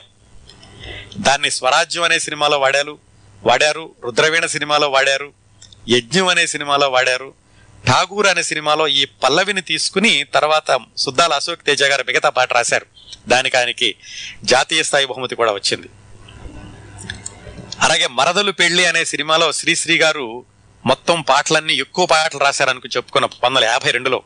దానిలోనే ఆయన మహాప్రస్థానంలో ఉన్న గేయం ఆనందం అర్ణవం అయితే అనురాగం అంబరం అయితే అనే గేయాన్ని మరదలు పెళ్ళి సినిమాలో పెట్టారు. ఆ తర్వాత కన్యాశుల్కం సినిమాలో కూడా పెట్టారు దాన్ని. అట్లాగే పతితులార భ్రష్టులార బాధాసర్పదష్టులార అనేటటువంటి గేయం అంటే జగన్నాథ రథ చక్రాలు అనే శీర్షికతో ఉంటుంది ఈ మహాప్రస్థాన పుస్తకంలో. దాన్ని ఎమ్మెల్యే ఏడుకొండల్లో వాడారు. అలాగే జగన్నాథ రథ చక్రాలు అని ఒక సినిమా కూడా వచ్చింది. దాంట్లో కూడా ఆ గేయాన్ని వాడుకున్నారు. ఇంకా మనం ఆకలి రాజ్యంలో అయితే ఆయన మహాప్రస్థానంలో గేయాలన్నిటినీ వాడుకున్నారని చెప్పుకున్నాం కదా. మాదల రంగారావు గారు ఈ విప్లవ సినిమాలు తీసేటప్పుడు దాదాపు ఏదో ఒక రూపేణ శ్రీశ్రీ గారి పా ఆ మహాప్రస్థానంలోను అలాగే ఖడ్గ సృష్టిలోనూ ఉన్నటువంటి గేయాలనే కాకుండా శ్రీశ్రీ గారితో ప్రత్యేకంగా కూడా రాయించారు. ఒక సందర్భంలో ఏమైందంటే శ్రీశ్రీ గారి ఈ విప్లవ గీతాల ప్రభావం మిగతా కవుల మీద కానీ మిగతా కవులు రాసేటటువంటి గేయాల నడక మీద కానీ ఎంతగా ప్రభావం చూపించిందంటే యువతరం కదిలింది అని ఒక సినిమా తీశారు మాదల రంగారావు గారు. దాంట్లో టైటిల్ సాంగ్ రాయడానికి శ్రీశ్రీ గారు ఆ సమయానికి అందుబాటులో లేకపోవడంతో సి నారాయణ రెడ్డి గారిని పిలిచారు. సి నారాయణ రెడ్డి గారు యువతరం కదిలింది సినిమాకి ఒక టైటిల్ సాంగ్ రాశారు. యువతరం కదిలింది కదిలింది. పట్టిన పిడికిళ్ళే పైకెత్తిన చెండాలై గర్జించిన కంఠాలై ఎలుగెత్తిన శంఖాలై అని సి. నారాయణ రెడ్డి గారు రాశారు.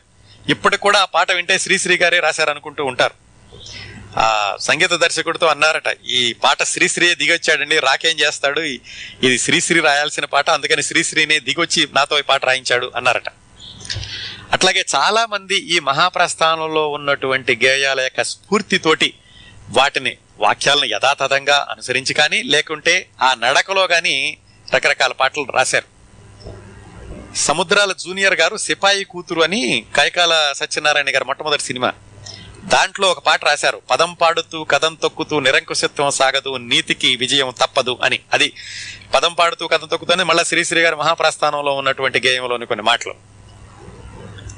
అలాగే ప్రజాస్వామ్యం అనే సినిమాలో అదృష్ట దీపక్ అనే ఆయన ఏవి తల్లి నీదు ఆశల పసిడి స్వప్నాలు ఏవి తల్లి నీవు తలచిన భావి స్వర్గాలు ఏవి తల్లి ఏవి తల్లి. అది మళ్ళీ ఏవి తల్లి నిరుడు కురిసిన హిమ సమూహాలని శ్రీశ్రీ గారు రాసినటువంటి గేయం ఒక నడకలో సాగిత్తది. అలాగే ఇందాక మనం విన్నాం చూడండి మనుషులు మారాల్లో తూర్పు సింధూరపు మందారపు. ఆ శైలిలో వెన్నెల కంటి గారు అల్లర పిల్ల అనే సినిమాలో తూర్పు సింధూరపు మందారపు హిందోళ్ళపు బహుదూరపు సిరిలు అని ఆ నడకలో రాశారు. ఎందుకు చెప్పానంటే ఇవన్నీ శ్రీశ్రీ గారి యొక్క ప్రభావం మిగతా గేయాల మీద కూడా చాలా చోట్ల పడిద్ది అని చెప్పడానికి. ఇంకా శ్రీశ్రీ గారు రాసినటువంటి కొన్ని అజరామరమైనటువంటి పాటలు కొన్ని వాటి ప్రత్యేకతలు తర్వాత వివరిస్తాను. అలాగే శ్రీశ్రీ గారు హాస్య పాటలు కూడా రాశారండి. శ్రీశ్రీ గారు వేరే కవులు తీసినటువంటి సినిమాల్లో కూడా శ్రీశ్రీ గారు ప్రత్యేకంగా రాశారు. ఆత్రేయ గారు మొట్టమొదటిసారిగా ఆయన దర్శకత్వం నిర్మాతగా వాగ్దానం అనేటటువంటి సినిమా తీస్తూ దాంట్లో శ్రీశ్రీ గారితో హరికథ రాయించారు. అఫ్ కోర్స్ ఆ సినిమాలోనే దాశరథి గారిని కూడా గేయ కవిగా పరిచయం చేశారనుకోండి ఆత్రేయ గారు. అది ఒక సందర్భం. అలాగే శ్రీశ్రీ గారికి చాలా ఇష్టమైన పాట పంతాలు పట్టింపులు అనే సినిమాలో ఇనుకోరా ఇనుకోరా మల్లన్న మాట ఇనుకోరా అని తాగుబోతు పాడేటటువంటి పాట. ఆ పాట శ్రీశ్రీ గారికి చాలా ఇష్టం. ఎందుకంటే ఆ పాట చదలవాడ కుటుంబరావు గారు ఆ పాట రాసేటప్పుడు చదలవాడ కుటుంబరావు అనేటటువంటి నటుడు ఉండి ఆయన అందులో ఈ బతుకుందే అది మహాబరువు అని శ్రీశ్రీ గారు రాస్తారు ఆ పాటలో. దాన్ని ఆయన ఈ బతుకుందే మా సెడ్డ బరువు అని మార్పించారట. ఆ శ్రీశ్రీ గారు రాసినటువంటి ఆ పాట ఆయన విని ఆ దాన్నంతా ఆ సెట్టింగ్లో అంతా అయిపోయాక ఆ రాత్రి ఇంటికి వెళ్ళాక ఆ తెల్లవారుజామునే ఆయన మరణించారు చదలవాడ గారు. అందుకని ఆ జ్ఞాపకంతో కూడా ఆ పాట నాకు బాగా గుర్తుంటుంది. ఆ పాట అంటే నాకు చాలా ఇష్టం. దాంట్లో చాలా జీవన వేదాంతాన్ని రాశాను అని శ్రీశ్రీ గారు చెప్పుకుంటూ ఉండేవాళ్ళు. అవండి శ్రీశ్రీ గారి యొక్క పాటల విహంగ వీక్షణం. ఇంకా వివరంగా ఒక్కొక్క పాటే తీసుకుని ఒక్కొక్క వర్గానికి సంబంధించినటువంటి పాటలను కూడా చాలా సూక్ష్మంగా సమీక్షించుకోవచ్చు. మన కార్యక్రమం పరిమితి దృష్ట్యా విహంగ వీక్షణంగా శ్రీశ్రీ గారి పాటలు అవి. శ్రీశ్రీ గారు ఆయన జీవిత విశేషాలని రేఖామాత్రంగా చూశాం కదా. ఆయన పంతొమ్మిది వందల ఎనభై మూడు జూన్ పదిహేనవ తేదీ సాయంకాలం ఐదు ముప్పై గంటలకు మరణించారు. శ్రీశ్రీ మరణం ఒక పెద్ద ప్రకంపనం. తెలుగు పత్రికలన్నీ కూడా ప్రత్యేక అనుబంధాలు ప్రచురించాయి. ఆయన చనిపోయినప్పుడు తెలుగు పత్రికలు రాసినటువంటి వివిధ అంశాలలోని కొన్ని పతాక సన్నివేశాలను తర్వాత వివరిస్తాను. శ్రీశ్రీ గారికి చివరి రోజుల్లో ఆయనకి ట్రీట్మెంట్ చేసినటువంటి డాక్టర్ గారి పేరు చిట్టూరి సత్యనారాయణ గారు. ఆయన గురించి తెలుసుకుని ఆయన శ్రీశ్రీ గారు యొక్క చిట్ట చివరి రోజుల గురించి ఆయన ఏం చెప్పారో విందాం. ఈ చిట్టూరి సత్యనారాయణ గారు మద్రాసులో ఆయన హాస్పిటల్లో ఈఎన్టీ స్పెషలిస్ట్గా ఉంటూ ఉండేవాళ్ళు. ఆయన తూర్పుగోదావరి జిల్లా పామర్ రండి పూనమల్లి హై రోడ్ అని అక్కడ అక్కడ ఉండేవాళ్ళు ఆయన. ఆయన మద్రాస్ జనరల్ హాస్పిటల్లో ఈఎన్టీ స్పెషలిస్ట్గా ఉండేవాళ్ళు. ఆయన రాజాజీ గారికి ఎంజీఆర్ ఇలాంటి వాళ్ళందరికీ కూడా ఆయన వ్యక్తిగత వైద్యుడిగా పర్సనల్ డాక్టర్గా పనిచేస్తూ ఉండేవాళ్ళు. ఆయన డాక్టరే కాకుండా కవిత్వం కూడా రాస్తూ ఉండేవాళ్ళు. పంతొమ్మిది వందల అరవై ఏడులో ఓ రాత్రి ఈ డాక్టర్ చిట్టూరు సత్యనారాయణ గారి ఆయన క్లినిక్లో ఉంటే ఎవరో వచ్చి తలుపు కొట్టారట. తలుపు కొడితే ఆయన తలుపు తీశారు. ఎవరో పేషెంట్ వచ్చి ఉంటారు అని. ఒక ఆయన లుంగి కట్టుకుని ఓ మాసిన చొక్కా మాసిన గడ్డంతో ఒక ఆయన ఉన్నారు. ఎవరండి ఏం కావాలి మీకు? ఇప్పుడైతే మరి ట్రీట్మెంట్కి టైం అయిపోయిందంటే చిట్టూరు స- చిట్టూరు సత్యనారాయణ గారు అంటే మీరేనా అని అడిగారట ఆయన. అవును నేనే అంటే ఆయన నా పేరే శ్రీశ్రీ అన్నారట. ఈ చిట్టూరు సత్యనారాయణ గారు ఇంకా అవాక్ అయిపోయారు మహాకవి శ్రీశ్రీ నడిచి మా ఇంటికి వచ్చాడా? నా క్లినిక్ వచ్చాడా అని. ఆయన రెండుసార్లు లోపలికి రెండు రెండు. ఏంటి ఒంట్లో బాగలేదా అంటే ఒంట్లో బాగుండడం కాదు.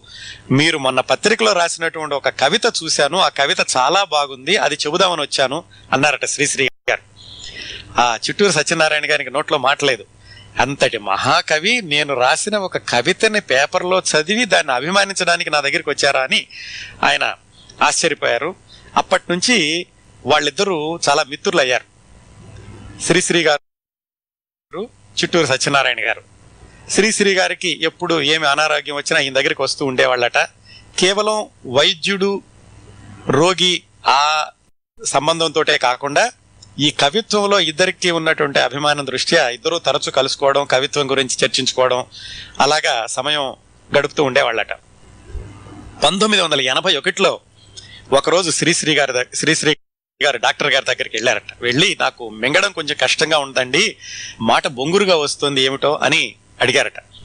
అడిగితే అప్పుడు ఆయన వైద్య పరీక్షలన్నీ చేసి అది స్వరపేటికలో క్యాన్సర్ వచ్చింది అని ట్రీట్మెంట్ ఇచ్చారు దానికి. ఆయన చిట్టూరు సత్యనారాయణ గారు రాసినటువంటి ఆ ఇంటర్వ్యూలో చిట్ట శ్రీశ్రీ గారి గురించి ఆయన చనిపోయినప్పుడు ఇచ్చిన ఇంటర్వ్యూలో ఆయన చెప్పారు. ఇండియాలో ఉండే బెస్ట్ అంతా శ్రీశ్రీకి జరిగింది ఆ క్యాన్సర్ పూర్తిగా నయం చేశాను అని. అలాగే ఎనభై ఒకటిలో వచ్చినటువంటి క్యాన్సర్ పూర్తిగా నయమైపోయింది. చాలా చోట్ల శ్రీశ్రీ గారు క్యాన్సర్తో మరణించారు అని రాస్తారు. కానీ అది నిజం కాదు అని ఆయన ట్రీట్ చేసిన డాక్టర్ గారి చెప్పినటువంటి విశేషాల ద్వారా మనకు తెలుస్తుంది. ఆ క్యాన్సర్ అంతా నయమైపోయింది. అప్పుడు చెప్పారట ఆయన మీరు ఆల్కహాల్ మానేసేయండి సిగరెట్లు కూడా మాన్- మాన్- కాల్చకూడదు అని ఆ డాక్టర్ చిట్టూరు సత్యనారాయణ గారు చెప్పిన యొక్క మాటలు విని శ్రీశ్రీ గారు వాటిని పూర్తిగా విసర్జించారు చిట్ట చివరిలోను. అయితే ఆయన చెప్పారట ఆల్కహాల్ చివరి అస్సలు ముట్టలేదు నాకు పర్మిట్ ఉందండి అయినా కానీ నేను మీరు చెప్పారని చెప్పి పూర్తిగా మానేస్తున్నాను అని ఆ రెండింటిని మానేశారు చిట్ట చివరిలోను.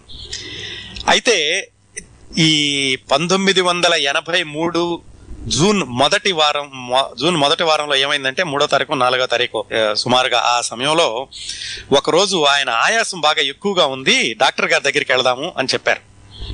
చెప్తే సరోజ్ గారు ఈ ఈ శ్రీశ్రీ గారిని డాక్టర్ చిట్టూరు సత్యనారాయణ గారి దగ్గరికి తీసుకెళ్ళారు.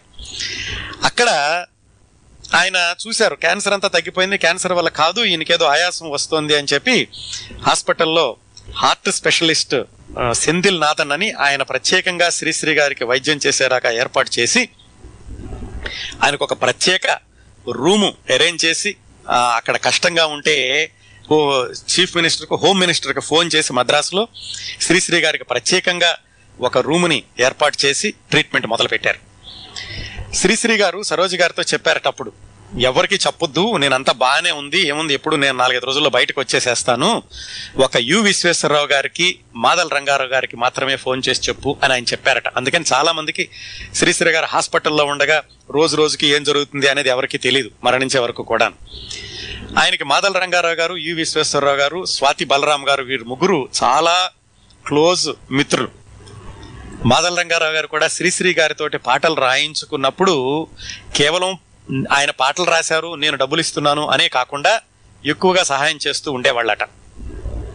ఆ ఎనభై ఒకటి ఎనభై రెండు ప్రాంతాల్లో శ్రీశ్రీ గారికి మరొకసారి ఆర్థిక ఇబ్బందులు ఎదురై దాదాపుగా ఇల్లు కూడా వేలం వేసేటటువంటి పరిస్థితుల్లో ఆయన అభిమానందరందరూ కలిసి దాన్ని అడ్డుకుని దాన్ని కాపాడి శ్రీశ్రీ గారికి సహాయం చేశారు. అది కూడా సరోజా శ్రీశ్రీ గారు ఒక చోట ఇంటర్వ్యూలో రాసుకున్నారు. అది జరిగిందండి. జూన్ మొదటి వారంలో ఈయన హాస్పిటల్లో ఉండగా ఆయనకి ట్రీట్మెంట్ జరిగింది. అయితే ఈయన ఒక సినిమాకి పాటలు రాయడానికి ఒప్పుకున్నారు. ఆ సినిమా పేరు నేటి భారతం. ఆ సినిమాకి జూన్ నాలుగవ తేదీ రాత్రి ఆయన బెడ్ మీద ఉండి మాట కూడా సరిగ్గా మాట్లాడలేకపోతుంటే ఆయన చెబితే పక్కనున్నటువంటి సహాయ సంగీత దర్శకుడు సహాయ దర్శకుడు ఎవరో ఉండి ఆయన రాసుకున్నారు ఆయన చెప్పినటువంటి పాటను. అది శ్రీశ్రీ గారు రాసినటువంటి చిట్ట చివరి పాట అండి నేటి భారతం అనే సినిమాలో. దానికి స్వరకల్పన చేసింది చక్రవర్తి గారు. శ్రీశ్రీ గారు చనిపోయిన సందర్భంలో చక్రవర్తి గారు ఒక ఒక్క సినిమా పత్రికలో రాస్తూ చెప్పారు. శ్రీశ్రీ గొప్పతనాన్ని చెప్పేటంతటి అర్హత నాకు లేదు. ఆయన కవిత్వం చదివి నేను ఎంతగానో అభిమానించేవాడిని మద్రాసు వచ్చాక శ్రీశ్రీ గారి డబ్బింగ్ సినిమాలకు రాసేటప్పుడు ఆయనకి సహాయకుడిగా పనిచేశాను కొన్ని సినిమాలకి. అలాగే మహాప్రస్థానం అనే పేరుతో సినిమా వచ్చినప్పుడు దానికి కూడా సంగీత దర్శకత్వం చేసే అవకాశం నాకు వచ్చింది. ఈ పాట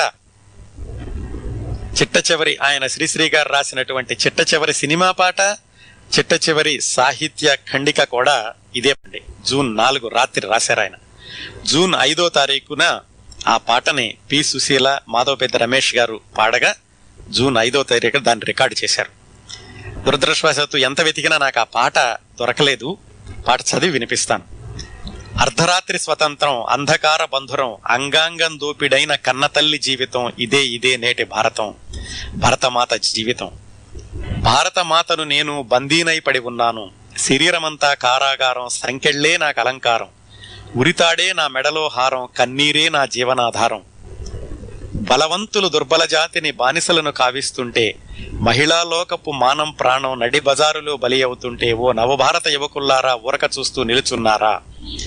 అంటే ఆ కుర్రవాళ్ళ వైపు నుంచి ఆయన రాసినటువంటి ఇంకొక చరణం. లేదు లేదు లేదు మేము వస్తున్నాం. నీ కళ్ళీళ్ళను తుడిచేస్తాను.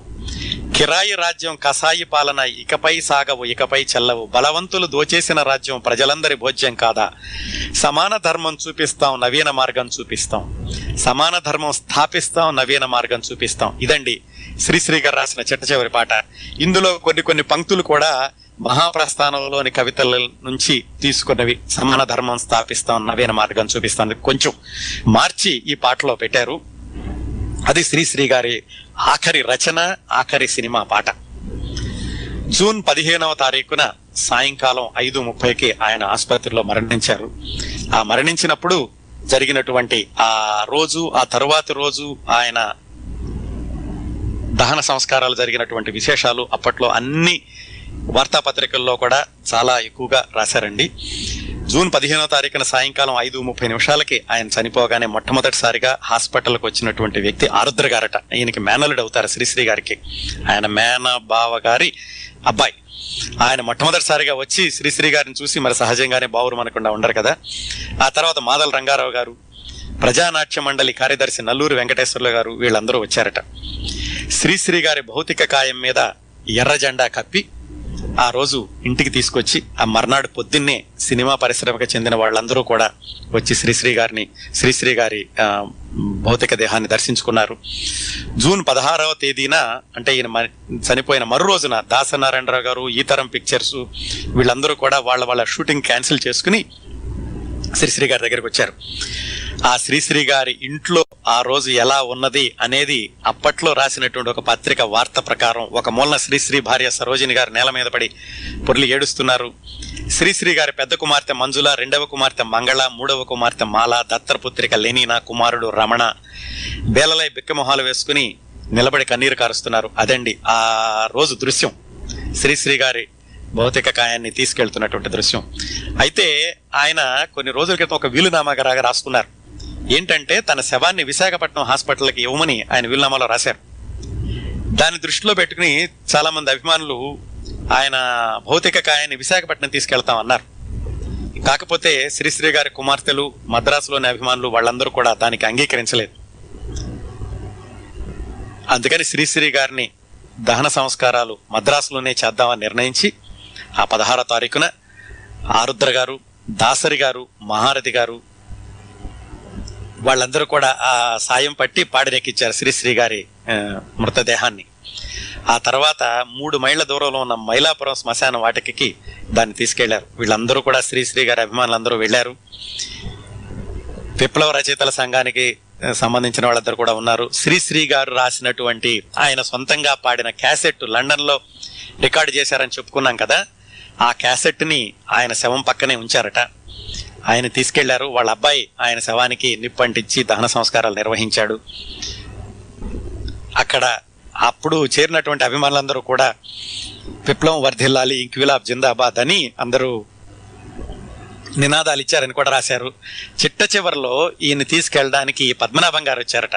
పద్మనాభం గారు వచ్చి ఆయన నాలుగు గులాబీ పూలు ఆయన శవం మీద ఉంచి ఆయన నమస్కారం పెట్టుకుని వెళ్ళారట.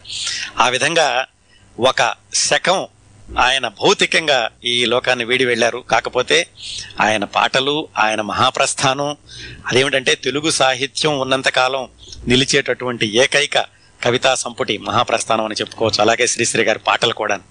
అదండి జరిగింది చిట్ట చివరిలో శ్రీశ్రీ గారి యొక్క మరణానికి సంబంధించినటువంటి విశేషాలు. అలాగే శ్రీశ్రీ గారు మరణించినప్పుడు పత్రికలన్నీ కూడా ప్రత్యేకమైనటువంటి సం- ప్రత్యేకమైనటువంటి అనుబంధాలు ప్రచురించాయి. ఏ కవికి కూడా ఇంతటి ప్రకంపన రాలేదనుకుంటాను. పత్రికా ప్రపంచంలోనూ అభిమానుల్లోనూ సాహితీ ప్రపంచంలోనూ కూడా ముఖ్యంగా ఈనాడు అలాగే జ్యోతి చిత్ర ఆంధ్రజ్యోతి ఆంధ్రప్రభ ఇవన్నీ కూడా ఎన్నో అనుబంధాలు ప్రచురించి ఎంతో మంది యొక్క అభిప్రాయాలను వాటిలో పొందుపరిచాయి. వాటిలో కొన్నిటిని మీకు వినిపిస్తాను. ఎందుకంటే శ్రీశ్రీ గారు మరణించినప్పుడు ఎంతగా చెలించి చెలించిపోయింది పత్రికా ప్రపంచము అభిమాన లోకము సాహితీ ప్రపంచము అన్నదానికి ఉదాహరణలుగా ఒకటి రెండు చూద్దాం. ఈనాడు పత్రికలో శ్రీశ్రీ గారు మరణించినప్పుడు పతాక శీర్షికలో శ్రీశ్రీ మహా మహాకవి శ్రీశ్రీ మహాప్రస్థానం అని రాశారండి. ఒక కవి గురించి ఒకే ఒక పతాక శీర్షిక. సామాన్యంగా ఏంటంటే పైన రెండు మూడు హెడ్డింగులు ఉంటే ఒక చిన్న దాంట్లో ఉండొచ్చు. కానీ ఒక్క శ్రీశ్రీ గారి మరణ వార్తని మాత్రమే పతాక శీర్షిక ప్రచురించింది అప్పట్లో ఈనాడు. మిగతా పత్రికలు కూడా ప్రచురించాయి. ఎందుకు చెప్తున్నానంటే ఒక కవి గురించి అంత ప్రముఖంగా ప్రాధాన్యతతోటి ఒక వార్తను ప్రచురించడం బహుశా అదే మొదటిసారి చివరిసారి కూడా అయి ఉండొచ్చు. ఇంకా ఏ కవి గురించి చాలా చోట్ల రాసి ఉండొచ్చు చాలా వార్తలు ఉండొచ్చు కానీ పతాక శీర్షికలో ఒకటే పతాక శీర్షికలో రాయడం మాత్రం శ్రీశ్రీ గారి విషయంలో జరిగింది. అలాగే ఈనాడు సంపాదకీయాలు చాలా మంది గమనించే ఉంటారు చాలా పవర్ఫుల్గా ఉంటూ ఉంటాయి. వెనకాల ఎవరు రాసినా కానీ రకరకాల వ్యక్తులు రకరకాల సందర్భాల్లో రాసేవాళ్ళని చెబుతూ ఉంటారు. ఆ విషయం పక్కనుంచితే ఏ సందర్భం గురించి అయినా సరే ఒక చాలా బలమైనటువంటి సందేశాన్ని బలమైనటువంటి మాటలతో అందించడం ఈనాడు సంపాదకీయాల ప్రత్యేకత. శ్రీశ్రీ గారు మరణించినప్పుడు జూన్ పదిహేడో తారీఖున ఈనాడు సంపాదకీయం యథాతథంగా మీకు చదివి వినిపిస్తాను. బహుశా శ్రీశ్రీ గారి గురించి ఇంతకంటే గొప్పగా చెప్పడం కొంతమందికి సాధ్యం అవ్వచ్చు కానీ దీన్ని కూడా చాలా గొప్పగా చెప్పినటువంటి ఒక ఖండికగా మనం భావించవచ్చు. ఇది మన కార్యక్రమంలో చిట్ట చివరి అంశం అండి. జూన్ పదిహేడు పంతొమ్మిది వందల ఎనభై మూడున ఈనాడు సంపాదకీయం మహాస మహాకవి శ్రీశ్రీ గారి గురించి రాసింది. మనం కూడా ఇవే మాటలతోటి ఈ కార్యక్రమాన్ని మనం పూర్తి చేయిద్దాం చిరంజీవి శ్రీశ్రీ మహాకవి అస్తమించాడు. మన ప్రపంచం విడిచి మరో ప్రపంచంలోకి మహాప్రస్థానం చేశాడు. దారి పొడుగున గుండె నెత్తురులు అక్షరాల అర్పణ చేస్తూ పతితుల కోసం భ్రష్టుల కోసం కవితాశ్రువులు తర్పణ చేస్తూ కుంగుతున్న శరీరంతో పొంగుతున్న శారీరంతో దేహి అంటే తప్ప మెతుకు పాహి అంటే తప్ప బతుకు లేని దొంగలంజ కొడుకులు అసలే మెసలే ధూర్త ప్రపంచం నుంచి తానే సృష్టించుకున్న మరో ప్రపంచంలోకి మహాభినిష్క్రమణం చేశాడు. రెండు స్త్రీల ధన దరిద్రుడు కవిత ఘన సముద్రుడు శ్రీశ్రీ. నిన్నటి వరకు నిర్నిద్ర కవిత విప్లవ శంఖారామం తన జీవనంగా జీవితంగా చేసుకుని నేను సైతం భువన ఘోషకు వెర్రి గొంతుక నిత్యం రోశాను అని నినదించిన శ్రీశ్రీకి అరవై ఏళ్ళ అరస విరసాల నగ్న కవనాల భగ్న మానవత భువన భవనాల హిపోక్రసీ రంగుల చెరసాల ఇనుప కటకటాలను బ్రద్దలు కొట్టుకొని దేవుళ్ళు దెయ్యాలు కొలుస్తూ బతికే జీవచ్ఛవాల సజీవ శ్మశానాల నుంచి ప్రపంచాగ్నిలో సమిదలుగా వ్రేలి శుచిరగ్నిహి శుచి శుచి అని గర్జిస్తూ కవిత ఓ కవిత అని తన ప్రాణదేవతను ఆవాహన చేసుకుంటూ ప్రజా కవిత యజ్ఞ హోమమై హావిర్ధూమమై ఎగిసిన శ్రీశ్రీకి చోటెక్కడ? వల్లకాటి వరకే శ్రీరంగం శ్రీనివాసరావు మృతదేహాన్ని వహిస్తూనో పరవహిస్తూనో వెళ్ళిన నలుగురు తెలుగు వాళ్ళ మాట అటుంచి ఆరు కోట్లకు ఎదిగిన జనసంఖ్యలో పంచభూతాలకే ప్రాణాంతకంగా మారిన తిరుగువాడ? నీకోసం సర్వ మానవాళి కోసం అక్షరాన్ని పదాన్ని శబ్దాన్ని అర్థాన్ని తనని తన సర్వస్వాన్ని ధారపోసిన శ్రీశ్రీకి ఖరీదైన కవిత్వాన్ని నీదాగా తెచ్చి నీకే అంకితం చేసిన శ్రీశ్రీకి నీవు చూపించే చోటెక్కడ? అది వల్లకాడే అయితే ఇక నిన్ను ఉద్ధరించడం ఎవరి వల్ల కాదు. శ్రీశ్రీ వైతాళికులకు వైతాళికుడు సూర్యుడి తూర్పు దిక్కు జాగృతికి ఆత్మ దీపం ఆ దీపం రగిలే ప్రమిత కాదు కొడిగొట్టే వత్తి కాదు కడగట్టే చమురు కాదు. ఆ దీపం అంకురించడం స్థూలంగా గురజాల వల్ల అనుకోవచ్చు. అడుగుజాడ గురజాడది అది భావికి బాట మనలో వెధవాయత్వం మరిపించే పాట అన్న మాట అందుకు ఆధారం. కవిగా శ్రీశ్రీ జన్మించిన నాటి నుంచి అతని వాక్కు రుక్కు అయింది అతని మాట బాట అయింది గేయం జాతీయం అయింది ఊపిరి ఉద్యమం అయింది. కవిగా అతను తన జీవిత కాలంలోనే లెజెండ్ అయ్యాడు. అతని రిపార్టీలు చతురోక్తులు సమాధానాలు సంభాషణలు నానుడులై సామెతలై పలుకుబడులై తెలుగు భాషను సుసంపన్నం చేశాయి. అతని ప్యారడీలు ప్రాసక్రీడలు ఎమరుకులు పలుకుల జిమ్మికులు ఎందరినో కవులను చేసి కాగితాలను కవులుకిచ్చాయి బహుశా ఇదొక్కటే అతని వల్ల జరిగిన పొరపాటు కావచ్చు. ఛాందస భావ బంధాలతో ఛందస్సుతో అతను తెగతెంపులు చేసుకోకపోతే అతను చాలా కల్పన వృక్షాలకు విశాఖ నుంచి చెన్నపురి దాకా బీజావాపనం చేసి గ్రంథసాంగుడయ్యేవాడు. అగాధమిలో అతని గ్రంథ కుసుమ విక్రయ తిక్రమార్క విజృంభణలై చౌక ధరలకు మేలు ప్రతులు వేలకి వేలు అమ్ముడైపోయి ఉండేవి. ఏనాడు ఏనాడో శోకం శ్లోకమైతే బోయేవాడు కవి అయినాడని పదే పదే పాత పాట పాడుకునే లోకం మన శోకం తన శ్లోకమై మన పాపం తన ప్రారంధమై శ్రీశ్రీని మహాకవిని మహర్షిని చేసిందని గుర్తించిందా? గుర్తిస్తే ఆ గుర్తింపుకు గుర్తు ఎక్కడ? సంతాప ప్రకటనలతో ప్రముఖులు సంపాదకీయాలతో పత్రికలు తమ సిరా తర్పణాలతో కవులు సభావేదికలతో ప్రజలు ఈ వారం పది రోజులు నిత్యకర్మ చేయడమేనా? ఆ గుర్తింపునకు గుర్తింపు. ఈ నమాజులే రివాజ్ అనే లోకం నుంచి తనకు తానే గుర్తుగా ముగిలి వెళ్ళిపోయాడు శ్రీశ్రీ. నిజమే.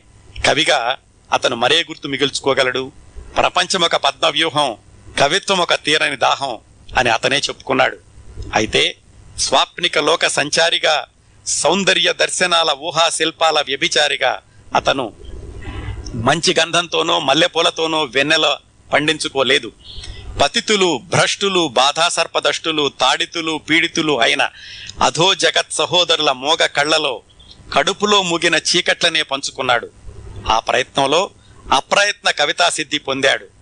ఆ కవితా ధారావాహినికి అడ్డుపడ్డ డుమువుల నుంచి నిఘంటువుల దాకా వాగీకరణాల నుంచి వ్యాకరణాల దాకా మడికట్టుకున్న భాషా దావళేల నుంచి మగతనం ఉన్న మనుషత్వపు కొత్త పాళేల దాకా ఉరుకుతూ నరుకుతూ ఉగ్ర నరసింహుడై విజృంభించాడు. ఆవేశ సింధువులు అక్షరాలై అనురాగ బిందువులు అనంత మానవతా బీజాక్షరాలై. అతని ప్రజా కవిత పొర్లు వారింది. అంధకార బంధురమైన స్వార్థ లోకపు పిచ్చాసుపత్రిలో సంధిజ్వరంతో ప్రలాపించినట్లు కనపడి కవిర్మి కవీర్మనిషి స్వయంభూ ఆత్మభూ అన్న సూక్తి తానై బ్రతికాడు సిరిసిరి. ఇక కవిగా కావాలంటే అతనిలో భాషా విషయకంగా అనంత శక్తి యుక్తులున్నాయి భవభూతు నుంచి బాసుడు నుంచి వేమన నుంచి విశ్వనాథ సత్యనారాయణ నుంచి పాల్ రాబ్సన్ స్వరఘోష నుంచి స్విన్బర్న్ స్వప్న గీతాల నుంచి అడయార్లో మర్రి చెట్టు నుంచి విశాఖలో సముద్రపు గట్టు నుంచి ఉదయిని సంచికల నుంచి మార్క్స్ సూత్రాల నుంచి ఉడిపి శ్రీకృష్ణ విలాస్ లో బాదం హల్వా నుంచి సేమియా ఇడ్లీ నుంచి నార్మా షేరర్ కాంచనమాల నుంచి మీన్ క్యాంప్ ముకుందమాలల నుంచి అతడు పెంచి పెద్ద చేసిన తెలుగు నుడికారపు ఉరబడిని పదానికి పదానికి ఒరిపిడి పెట్టి అతను సృష్టించిన కొత్త బడిని అంచనా వేయగలం అనుకోవడం వంచనా శిల్పానికి అచ్చ తెలుగు అనువాదం. అతను అన్నింటా ఒరిజినలే. ఆ ఒరిజినాలిటీని అనుసరించడంలో తెలుగుదేశం కవులమయమైపోయింది. కొత్త ఛందస్సు పుట్టింది. సరికొత్త రచనా ఛాందస్సుము పుట్టుకొచ్చింది అంటే అపరాధమేమో. కానీ శ్రీశ్రీ కవిత్వం అది కాదు. కదిలేది కదిలించేది మారేది మార్పించేది పాడేది పాడించేది పెనునిద్దర వదిలించేది మునుముందుకు సాగించేది పరిపూర్ణపు బతికిచ్చేది శ్రీశ్రీ కవిత్వం. కవి అంటే రవి. కవిత్వం అంటే సూర్యకాంతి. శ్రీశ్రీ కవితా భాస్కరుడు. అతని ఎర్ర జెండాలను రుసి గర్జనలను కాళిక నాలికలను కవితా శాపనార్థాలను రాబందుల రెక్కల చప్పుడులను అర్థం చేసుకుంటే అందులో వేడిని మించిన వెలుగు ఎండలు దాటిన వెన్నెల కనిపిస్తాయి. అందుకే శ్రీశ్రీ మొదలంట మానవుడు చివరంట మహర్షి మధ్యలో మాత్రమే కవి ఎప్పటికీ ప్రవక్త. నేనొక్కడ్నే ధాత్రి నిండా నిండిపోయి నా కుహూరత శిఖరాలే లోకమంతా జల్లులాడే ఆ ముహూర్తాలాగమిస్తాయి అన్న శ్రీశ్రీ చిరంజీవి చిరంజీవి శ్రీశ్రీకి ఇదే మా హృదయాంజలి. అది ఆ రోజు ఈనాడులో రాసినటువంటి సంపాదకీయం అండి ఈ మాటలతోటి శ్రీశ్రీ గారి ఈ కార్యక్రమాన్ని ముగిద్దాం.